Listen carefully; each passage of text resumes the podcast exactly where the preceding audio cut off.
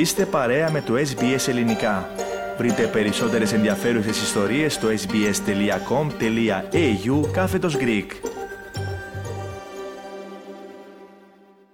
Όλο και κλιμακώνονται αγαπητοί ακροατές οι διαστάσεις της σεισμικής τραγωδίας σε Τουρκία και Συρία καθώς ξεπέρασαν τις 15.000 οι νεκροί από τα φωνικότατα χτυπήματα του Εγκέλαδου την περασμένη Δευτέρα.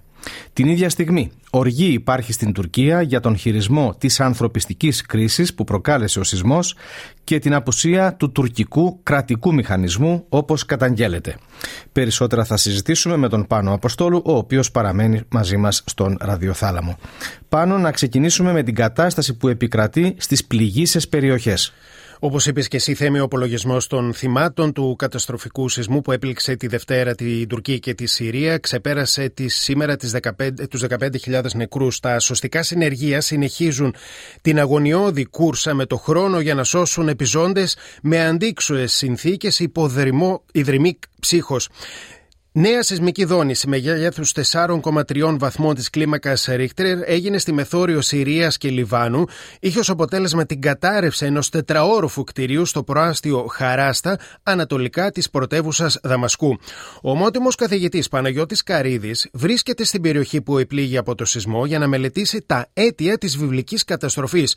Μιλώντας στην ΕΡΤ, εξήγησε γιατί το μέγεθος της καταστροφής είναι τόσο μεγάλο.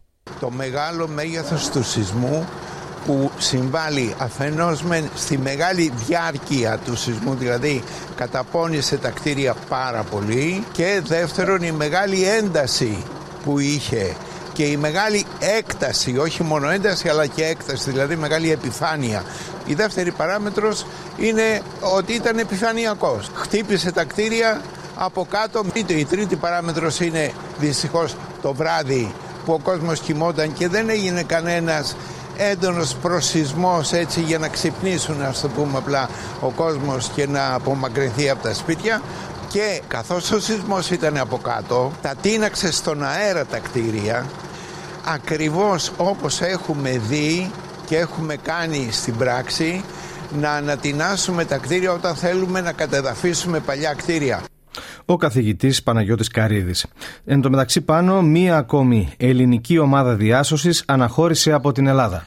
Από την 113 πτέρυγα μάχης στο ΣΕΔΕ Θεσσαλονίκης αναχώρησε ένα πολεμικό αεροσκάφο σε 130 με πυροσβέστες, διασώστες αλλά και ένα σκύλο ανείχνευσης προκειμένου να συνδράμουν στις επιχειρήσεις εντοπισμού και διάσωσης στην Τουρκία. Ο αντιπύρερχο Μίλτος Κάρα Γεωργιάδη είναι αξιωματικός των επιχειρήσεων της ειδικής μονάδας αντιμετώπισης των καταστροφών. Έχουμε υψηλό ηθικό, αν και είμαστε κουρασμένοι γιατί όλο το βράδυ σχεδόν δεν κοιμηθήκαμε γιατί γινόταν προετοιμασία απόφαση να φύγουμε λήφθηκε αρκετά αργά. Όλοι ανυπομονούν. Αυτοί που μείνανε πίσω είναι στεναχωρεμένοι. Νομίζω ότι ο Έλληνας πυροσβέστης Παύλα Διαστώστης έχει ψηλό φρόνημα και το δείχνει σε κάθε αποστολή είτε στην Ελλάδα είτε στο εξωτερικό. Στην ίδια αποστολή συμμετέχει και ο αναισθησιολόγος γιατρός Γιάννης Δελεκάκης, ο οποίος είπε τα εξής μιλώντας και εκείνος στην ΕΡΤ. Είμαστε πολύ παρήφανοι που εκπροσωπούμε την Ελλάδα οι εικόνες που μας μεταφέρουν και οι συνάδελφοι από την Αθήνα είναι πολύ δύσκολες. Μιλάμε για απόλυτη καταστροφή. Θα είμαστε εκεί για να εκπροσωπήσουμε την Ελλάδα, κρατώντας σημεία ψηλά. Χθες, κλιμάκιο της ειδικής μονάδας αντιμετώπισης καταστροφών που βρισκόταν ήδη στην Τουρκία απεγκλώβησαν ε, νεαρή γυναίκα. Οι Έλληνες διασώστες έδωσαν μάχη για περίπου 10 ώρες για να την προσεγγίσουν και να την απεγκλωβίσουν. Σύμφωνα με το όσα δήλωσε στο ραδιόφωνο του Sky, ο εκπρόσωπος της πυροσβεστικής Γιάννης Αρτοπιό, αμέσως μετά τον απεγκλωβισμό της, η νεαρή κοπέλα είπε ευχαριστώ σε σπαστά ελληνικά στους Έλληνες διασώστες. Τώρα πάνω ο Τούρκος πρόεδρος Ταγί Περτογάν αναγκάστηκε να παραδεχθεί την ύπαρξη κενών στην ανταπόκριση από τις αρχές εν μέσω αύξησης της λαϊκής οργής καταδικάζοντας ωστόσο ο κύριος Ερντογάν την κριτική που δέχεται η κυβέρνησή του. Όντως η κατάσταση θέμη είναι απελπιστική. Στο ηχητικό που ακούμε, Τούρκοι πολίτες μιλούν για απουσία του τουρκικού κράτους.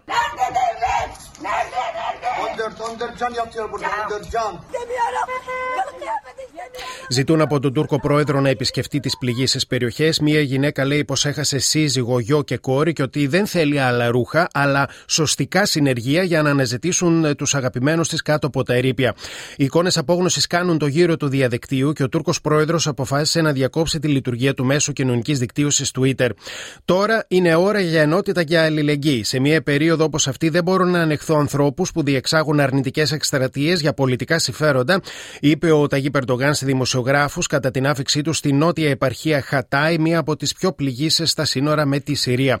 Οι πολίτες πρέπει να λαμβάνουν υπόψη μόνο τις ανακοινώσεις των αρχών και να αγνούν τους προβοκάτορες, συνέχισε ο Τούρκος πρόεδρος.